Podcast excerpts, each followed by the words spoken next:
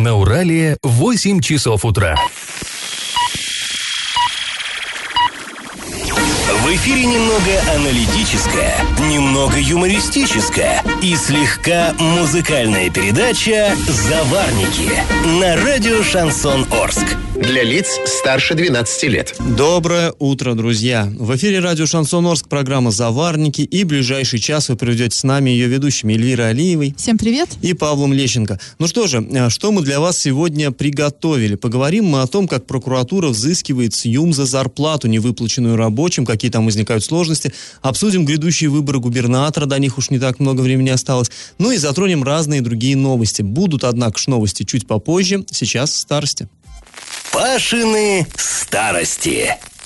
Все мы знаем, что э, эпохи э, правления советских генсеков, они как-то обычно имеют какие-то свои названия. Ну, при Сталине был культ личности, да, вот так принято называть то время. При Хрущеве была оттепель, при Брежневе застой, при Горбачеве перестройка. А вот между Брежневым и Горбачевым были два руководителя нашей страны, это Андропов и Черненко, и их э, периоды правления как-то ярких названий не получили. Ну, может быть, потому, что продлились обе эти эпохи недолго. Между тем, время правления Юрия Юрия Андропова было весьма и весьма необычным. И вот чем же оно запомнилось? Мы нашли э, в архиве нашем городском кое-какие документы того времени, э, а именно 83 -го года. И вот э, интересно э, смотреть, как тогда власти взялись за закручивание гаек. Ну, Андропов был чекистом, опытным, 15 лет он возглавлял КГБ, и взялся за дело так по-своему, по-чекистски, круто очень. Ну вот документ, э, тот самый принятый в 83 году, назывался «О дополнительных мерах по дальнейшему улучшению борьбы с лицами, ведущими антиобщественный паразитический образ жизни». Вот такое громкое название.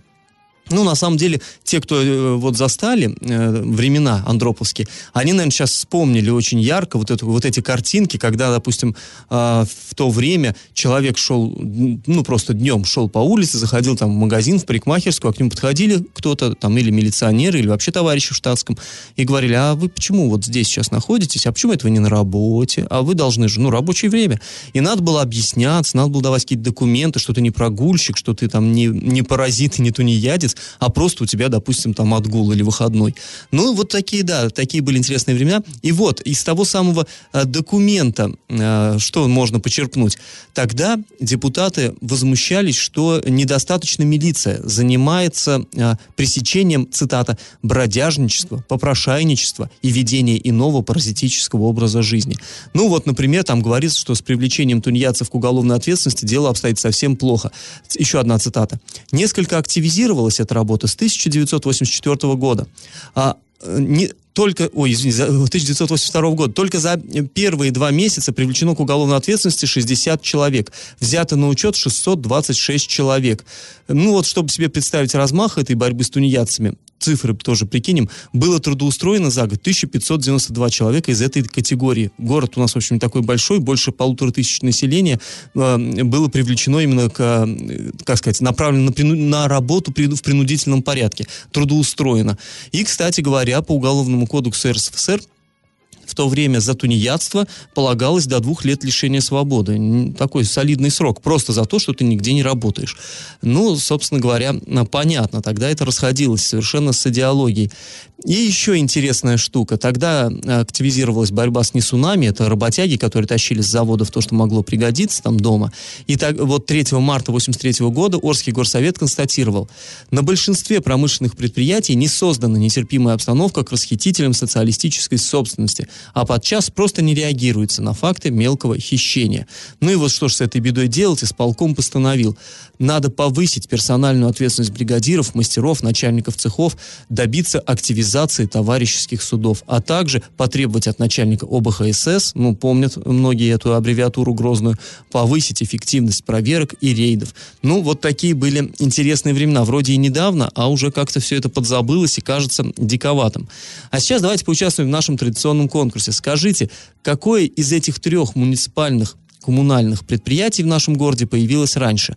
Вариант 1 – МУП Орсгортранс. Вариант 2 – МУП Орское предприятие тепловых сетей. Или вариант 3 – МУП спецавтотехуправления. Все эти три э, предприятия, они раньше иначе назывались, но тем не менее, вот какое из них появилось самым первым? Ответы присылайте нам на номер 8 903 390 40 40 в соцсети Одноклассники в группу Радио Шансон Орске или в соцсети ВКонтакте в группу Радио Шансон Орск 102.0 FM для лиц старше 12 лет.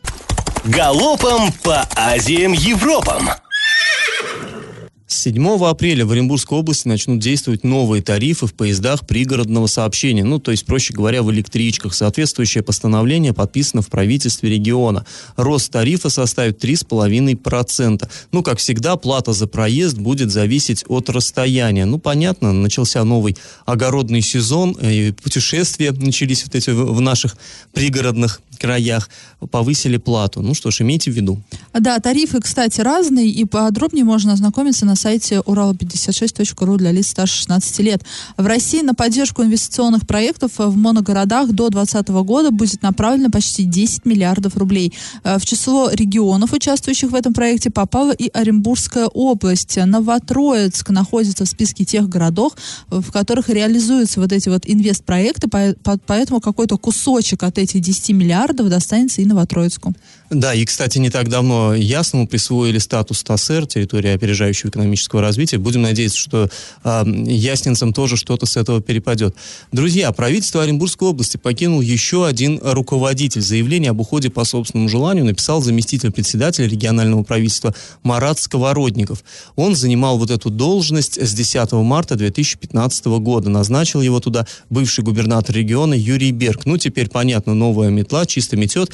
В общем-то, мы и ожидали, что будут э, какие-то кадровые перестановки. Даже, наверное, мы предполагали, что они будут более интенсивными. Но вот, тем не менее, э, процесс идет. Друзья, сразу после небольшой паузы мы поговорим об очередном конфликте в городской Орской администрации. На этот раз вопрос будет касаться муниципальных служащих, которым, как некоторые считают, пора бы уже и на пенсию. И как это понимать? А депутат Орского горсовета Антон Зудилов просит проверить законность нахождения некоторых чиновников на их должностях из-за возрастных ограничений. Ну, то есть, э, проще говоря, он хотел бы, чтобы кое-кто из администрации Орска уже наконец-то ушел на пенсию. Дал Речь... дорогу молодым. Да, дал дорогу молодым. Речь идет об исполняющем обязанности первого заместителя главы города Григория Шаблова, начальника управления образования Геннадия Кухтинского и руководителя аппарата Орского горсовета Виктора Виктора Телиша. А для этого Антон Зудилов обратился в районную прокуратуру. Дело в том, что предельный возраст, установленный для прохождения муниципальной службы, составляет 65 лет. А всем трем вышеназванным э, людям им уже ну, далеко за 65. Ну, кому далеко, кому не очень далеко, да, кому, но за. Но, в общем, за, да. При этом достижение предельного возраста является основанием для расторжения трудового договора а, с муниципальным служащим. А, но, а, например, а, можно однократно все-таки продлить вот этот вот трудовой договор с муниципальным служащим, если ему уже есть 65 лет. И вот Антон Зудилов а, настаивает на том, что однократное продление – это продление срока службы не более одного раза. Ну, допустим, исполняется муниципальным муниципальному служащему 65 лет, да? А заменить неким, а тогда до 66 служить. И тогда с ним можно, э, по мнению э, Антона Зудилова и по его по очень понятной логике, кстати, для меня очень понятной, ну, все предельно понятно, да, что для, э, можно заключить с ним еще один раз вот этот вот трудовой договор, но не более чем на один год, то есть, ну, до 60. Ну, в течение года подготовить смену, да. то есть достаточный срок, в общем. В своем обращении Антон Зудилов приводит значение слова «однократно», взятое из нескольких толковых словарей, где «однократно» значит значит один раз.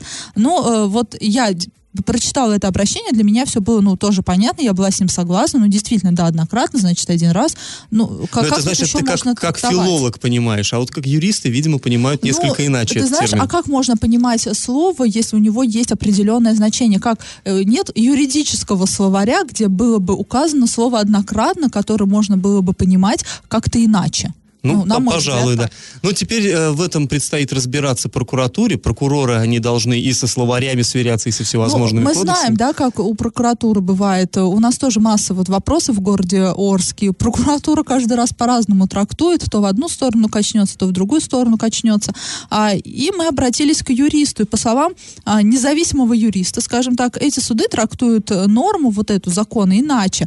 Обзор судебной практики говорит о том, что толкование положения о продлении срока, то есть толкование слова «однократно», не позволяет прийти к однозначному выводу об общем количестве таких продлений. В связи с этим, говорится в практике, правильно исходить из того, что срок службы после достижения предельного а, возраста, э, в общем, э, правильно исходить из того, что вот от обоюдного согласия сторон э, зависит, сколько раз будет продлеваться этот а, срок службы. И опять, я не понимаю, что значит толкование положения о продлении срока не позволяет прийти к, зна- к однозначному выводу о- об общем количестве таких продлений. Написано однократно. Э, Что здесь можно не понять? Какое может быть еще толкование? Я не понимаю, если честно. А Это, это, это даже не брешь в законе. Ну, нельзя здесь сказать, что это какая-то лазейка, э, где можно двояко трактовать. Нельзя слово однократно трактовать как многократно. Ну, э, можно вообще, на самом деле, бывает все. Но здесь, как мне кажется, еще такой момент. Существуют у нас так называемые там кадровые резервы. Все это, все это есть, это и по закону должны быть. И мне интересно, почему у нас все-таки такие незаменимые люди. Ну, действительно, наверное, стоило бы уже и вот вся- всяческих благ желаю перечисленным трем выше чиновникам, но, наверное, есть смысл в омоложении кадров э, в самом-то деле. Почему так вот они столько лет и никак вот прям вот нельзя их а, никак найти им замену? Ну, посмотрим. Кстати, да, администрация меняется, а вот эти вот люди, вот три вот этих вышеназванных человека, они как сидят на своих местах, так и сидят. А что касается Оренбурга, в администрации Оренбурга среди высших чинов, да, высших чиновников, нету такой ситуации. Нет там, той а, Там стабильности. нет воз- э, возрастных чиновников, там все молодые. Да ну что говорить, у нас и в Рио губернатора теперь молодой. И я надеюсь, теперь у нас пойдет политика все-таки на омоложение вот этих вот а, чиновников. Друзья, после небольшой паузы мы вернемся в эту студию и поговорим о том, как прокуратура взыскивает с Юмза зарплату его сотрудников. Я в теме. А у нас тут подоспела новость, касающаяся ЮМЗа, пока еще крупнейшего предприятия нашего города. Прокуратура Октябрьского района сообщила, что подает в суд иски в интересах работников этого предприятия. Ну, то есть мы понимаем иски о взыскании зарплаты, потому что там довольно э, такие приличные суммы, долги скопились, и, соответственно, прокуратура взыскивает и чтобы людям заплатили деньги, и чтобы заплатили НДФЛ, то есть, ну, подоходный налог тот самый, государству, потому что государство тоже как бы на, это- на эти деньги претендует, на вот эти свои 13% честных. В общем, э, подано уже в суды, переправлено более 800 заявлений, и половина уже рассмотрена и удовлетворено. Но вот здесь есть очень-очень важный нюанс, который а, следует знать вот именно работникам ЮМЗа. Так что если вы, вы работник ЮМЗа, мотайте на ус. Если вы просто, ну, у вас есть знакомый, то лучше вы им передайте. Вот то, что с- иск будет удовлетворен, суд его удовлетворит, это еще не значит, что человек получит свои деньги. Там существует э, некоторая процедура, то есть людям нужно передать э, вот это вот исполнительный документ, который э, выдается судом, передать его судебным приставам, и тогда вот эта машина закрутится, и тогда приставы начнут взыскивать те самые долги. Ну давайте подробности нам сейчас расскажет помощник прокурора Октябрьского района Юлия Ушакова.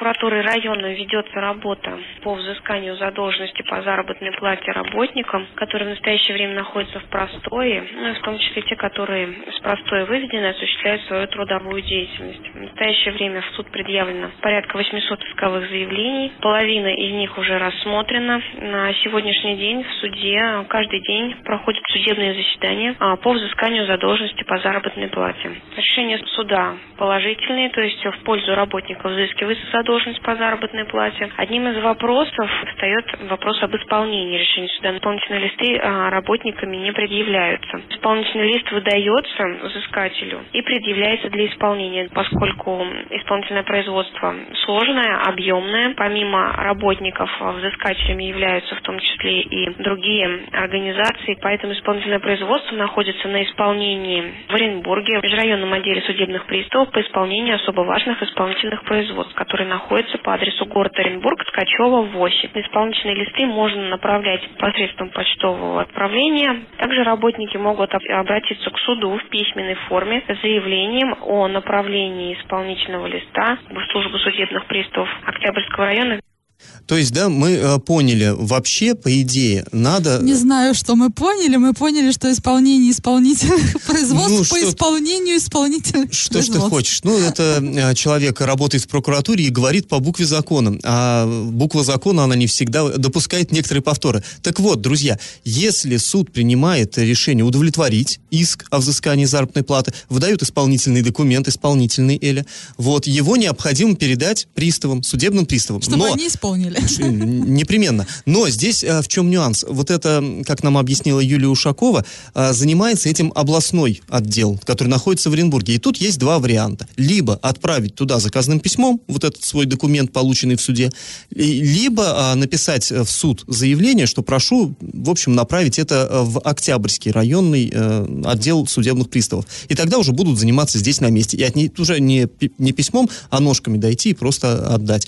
И тогда вот Ножками начнется работа. Надежнее. Ну, может быть, да. Ну, просто э, важно, чтобы работники ЮМЗа вот это понимали, что не, как бы сказать, это еще не решение их проблемы, если суд станет на их сторону. Существует, ну, хорошая или плохая, или запутанная или процедура, но она есть, юридическая процедура, ее нужно выдержать, но все-таки речь идет, в общем, о достаточно серьезных деньгах, их кровных, ими заработанных деньгах. Вот это имейте в виду, друзья. Ну, и если будут какие-то, что-то будет непонятное, если как-то эта система будет давать сбой, вы не забывайте, что можно обратиться к нам, мы, ну, в меру своих сил, конечно, мы постараемся помочь, хотя бы объяснить ситуацию, как-то э, навести мосты между вот вами, там, и, допустим, прокуратурой или теми же судебными приставами. А после небольшой паузы мы еще вернемся в эту студию и поговорим о том, объединятся ли оппозиционеры Оренбуржья ради того, чтобы победить на губернаторских выборах. Я теме. Вы, конечно, уже знаете, что в сентябре нас ожидает большое такое политическое мероприятие, выборы э, губернатора Оренбургской области. И вот чувствуется, как политическая атмосфера сгущается в нашем регионе. Уже мы несколько раз здесь в эфире говорили о том, что вот та партия вроде бы заявила, что там у кого-то есть губернаторские амбиции. Временно исполняющий обязанности губернатора тоже сказал, что он намерен. Ну, не то, что намерен, он, он допускает он возможность. Да, он против, не против. Если ему окажут доверие. Если ну, люди что? не против, то и он не против. Да, да, да. И вот тут, э, значит, эм, появилась информация, так сказать, из Красного штаба. Лидер КПРФ Геннадий Зюганов на пресс-конференции в Москве заявил, что партию на выборах губернатора Оренбургской области будет представлять Максим Амелин, депутат ЗАГСОБа. Это лидер фракции э, коммунистов в ЗАГСОБе. Ну, в принципе, неоднократно уже мы его вот э, слушали здесь в эфире, потому что он охотно раздает комментарии. И, в общем-то, комментарии, как нам кажется, такие дельные. Поэтому, в общем-то, вам он тоже, наверное, несколько знаком.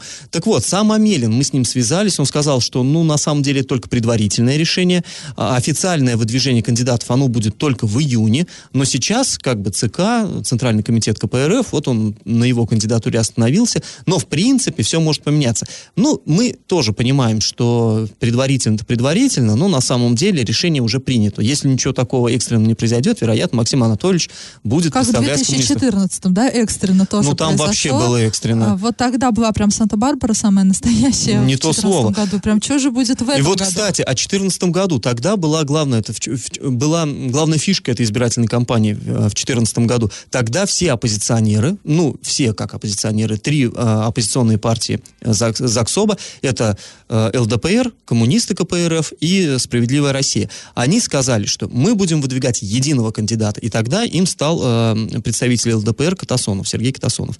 То есть э, и коммунисты сказали своим сторонникам, что голосуйте вот за него. Он как бы нас представляет тоже. Справедливо Росы и все. И вот тогда был такой довольно мощный блок, и было ощущение, что все возможно, и как бы, может, может его и выберут, потому что такое была поддержка, в общем достаточно серьезная. Но незадолго до выборов руководство ЛДПР сделало совершенно непонятный ход.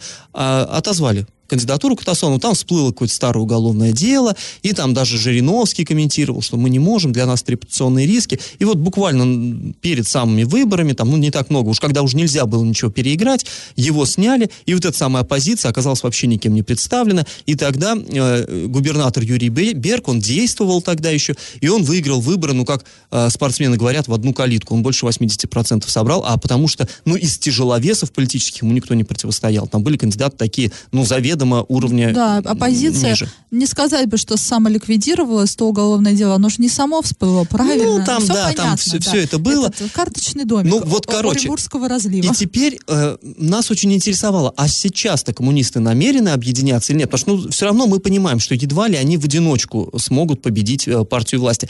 В общем, задали мы этот вопрос Амелину. Готовы ли они объединяться? Давайте его выслушаем. Мы такое предложение общественным нашим организациям и партиям уже выдвинули, чтобы все выступили единым фронтом и выдвинули одного кандидата, объединившись под э, флагом КПРФ потому что у нас был очень негативный опыт выдвижения одного кандидата от ЛДПР. Вы помните, 2014 год э, партия не выдержала этот экзамен, ЛДПР я имею в виду, и сняла своего кандидата. Поэтому мы, конечно, не будем здесь уже точно никого поддерживать, а будем выдвигать своего кандидата. И очень желаем, чтобы, э, надеемся, чтобы все политические оппозиционные силы поддержали нашего кандидата. Ну, вот, то есть, понятно, нашего кандидата сиречь меня. Ну, э, хотя, как мы говорили, уже но там мы все, все может равно, быть. мы сейчас говорим о ЛДПР, и как-то вот все Катасонов, Катасонов, но ЛДПР еще не определилась. Да, да там еще каким... претендует да, Афанасьева, Афанасьева, это сенатор, это тоже да, политический тоже, между тяжеловес. прочим, вполне себе, ну, достойный кандидат, не, так не запятнавший себя и не дискредитировавший себя, как, например, Катасонов. Ну, да, в любом случае, выборах. да, вот мне вот это очень интересно, все-таки сумеют ли они договориться. В принципе, то, что говорит Амелин, это имеет смысл, да, как он говорит, ну, в прошлый раз дали шанс ЛДПР, они этот шанс, ну, потеряли, упустили. А сейчас, ну, давайте-ка уже нам. В общем-то, это, мне кажется, это логично и справедливо, наверное. Ну, посмотрим, как все-таки договорятся, сумеют ли договориться оппозиционеры, не сумеют ли, и от этого, в общем-то, зависит очень и очень много. Но мы будем, во всяком случае, за этим да, мы, пристально мы сейчас следить. будем следить еще и за деятельностью Дениса Паслера, да, тут, наверное... Ну, это обез... Я тут... думаю, это нас, у нас и не получится не следить. Ну, просто я хочу сказать, что сейчас, наверное, у него, вот его политические баллы зависят от Юмза.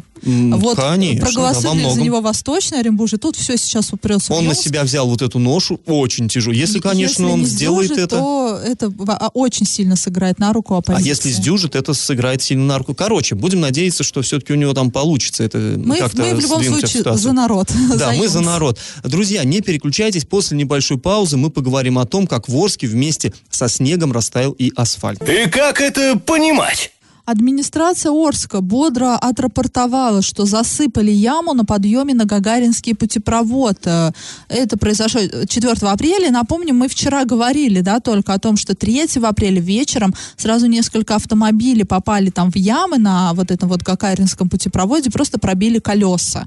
Ну, понятное дело, да, что яма образовалась, водой ее залило, дожди шли, и просто ее было не видно. Плюс очень ограничено пространство на вот этом вот эм, для маневра? Да, для маневра, то есть не, очень сложно объехать, даже если ты знаешь, что там эта яма есть, ее очень сложно объехать. Так вот, вчера администрация, ну, в общем, приняла, по их словам, временные меры, так называемые, засыпала ну, каким-то камнем, как это называется? Ну, горная пыль там, то ли ну, щебенка мелкая, наверное, что такое, Ну, да? нет, не совсем мелкая, там достаточно, достаточно такая крупная фракция, вот этот вот камни засыпали, в общем, все, э, сказали, это временно, сейчас все растает, мы э, проведем ямочный ремонт, но проблема в том, что, ну, как-то, я не знаю, вообще стыдно а, отчитываться о, таки, о таких временных мерах. Лучше вообще ничего не писали, потому что вот этот камень, его уже развезло по этой дороге, разбросало, выбило из этой ямы. Ну, естественно, и... колесами вышвыривают машины. Да, там я вообще не понимаю, не да вы же кирпичами заложили, что ли? Ну, знаешь, э, было, когда в свое время тоже кирпичами закладывали вот эти ямы, все фотографировали и тоже смеялись. Да мы бы мы бы и, и, и кирпич бы фотографировали и смеялись, конечно, но его бы так не выбивало. Наверное, бы а, как-то прочнее была вот эта заплатка, но сейчас засыпали этот, этот, этот камушек, этот камушек уже раскидало по дороге, ямы снова там есть, и еще плюс ко всему вот это вот этот камень валяется, который отлетает, понятное дело, и может, ну, ну по стеклам, да. Да, по машину, и, и не только стекла, и, и саму машину. Ну, в общем, глупость какая-то несусветная у нас сейчас происходит на дорогах нашего города, уже быстрее бы все а, высохло, уже И при этом бы... вот нас могут спросить, а вы что предлагаете? Да Отвергаете? мы а мы, а нам предложить нечего. Да. У меня предложено только одно, ну делать сразу нормальный ремонт. Ну что у нас каждый Нет, раз это, такая... Э, Паша прав, да, это стандартная фраза нашего главы города. Не нравится, предложите. Ничего мы предлагать на самом деле не будем. Мы не должны ничего Э, предлагать, мы хотим ездить по нормальным дорогам, потому что За мы платим... уже мы, уплочено, да, да. мы платим налоги, где дороги. Это вот прям отличный слоган, поэтому никаких предложений от нас не будем. Просто, пожалуйста, съездите на Гагаринский путепровод, уберите вот этот камень с дороги и залатайте нормально, чтобы а, было там ездить безопасно, потому что, ладно, машина может пострадать, но может довести и до беды, в конце концов, э, может произойти и дорожно-транспортное происшествие куда серьезнее, чем просто пробитые колеса. Вот в общем, это прям э, новость была достойна рубрики «Накипела». Ну и как это понимать, это действительно, это, это уму непостижимо, это мне вот сложно понять, на самом деле, почему из года в год так происходит. Вроде там и деньги откуда-то выделяются. И вот мы в одной программе участвуем, БКД, БКАТ, и все на свете, рапортуем об этом радостно. Но как были у нас э, дороги, как после войны, так они и остались. И по данным муниципалитета работа по ямочному ремонту планируется начать уже со следующей недели, где-то с 8 апреля. Разыграны контракты в Октябрьском и Ленинском районе. Там будут работать ООО «Спецстроевец 6+,» в Советском районе будет а, работать ООО «Строительная компания». Ну а мы будем следить а, за тем, как у нас будут ремонтировать дороги и будем от всей души критиковать. Ну, надеюсь, мы не будем, конечно, критиковать, но что-то мне подсказывает, что все-таки будем... Все-таки придется, Да, все-таки да? придется у нас в заварниках. А сразу после паузы мы а, поговорим, что же у нас происходит, скажем так, на дне. Новость дна. А под Оренбургом две пенсионерки обчистили сарай покойной подруги, обчистили сарай покойной подруги. Все, это вот прям сюжет, наверное, для э, какой-то черной комедии, да, комедии с черным юмором. Это все произошло в Сакмарском районе. Там вынесли приговор двум пенсионеркам, которые совершили кражу, находясь в состоянии алкогольного опьянения.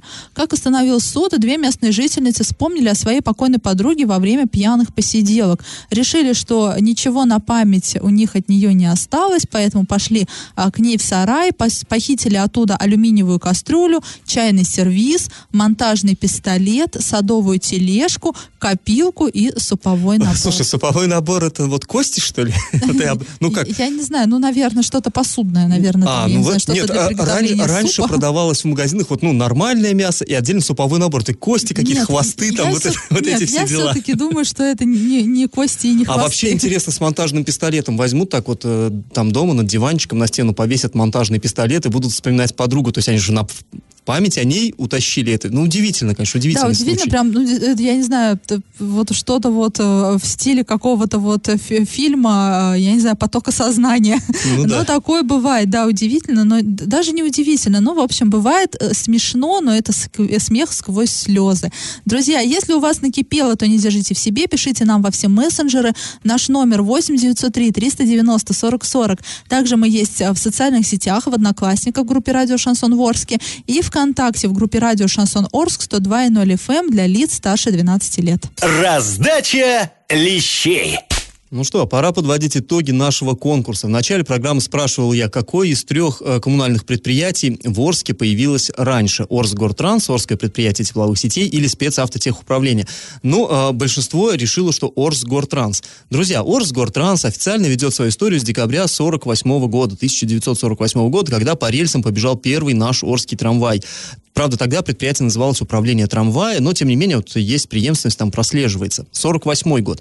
А, Орское предприятие тепловых сетей, оно еще позже заработало, в 1956 году. Тогда это предприятие называлось Орским управлением Чкалов Энерго. А вот МУП САТУ, спецавтотехуправление, ведет свою историю аж с 1934 года. Тогда был у нас в городе создан осенизационно-транспортный обоз. При этом э, автотехуправление, да, а в том самом обозе ни одной машины не было, там лошадки были. На лошадках возили, ну, вы понимаете, возили, что золотари, да, вот то, что выкачивали из выгребных ям. Но, э, несмотря на это, именно по документам, по всем юридически, САТУ является преемником вот того самого э, транспортного обоза. Так что правильный ответ сегодня три. И, к сожалению, победителей сегодня нет. А вот всех я запутал опять. Да, друзья, ну, в понедельник вам наверняка повезет, я в этом убежден. А, слушайте а нас... от тебя, Паш, будет зависеть. Ну, да, в том числе. А, Слушайте нас на подкастах в разделе «Заварники» на сайте урал56.ру для лиц старше 16 лет. Слушайте на своих мобильных, App Store, Google Play вам в этом помогут. А на сегодня мы с вами прощаемся. Этот час вы провели с Эльвирой Алиевой. И Павлом Лещенко. Пока, до понедельника. Завариваем и расхлебываем в передаче «Заварники». Каждое буднее утро с 8 до 9.00 на радио «Шансон Орск». Для лиц старше 12 лет. Радио «Шансон». СМИ зарегистрировано Роскомнадзором. Свидетельство о регистрации Л номер ФС 77 68 373 от 30 декабря 2016 года. Для лиц старше 12 лет.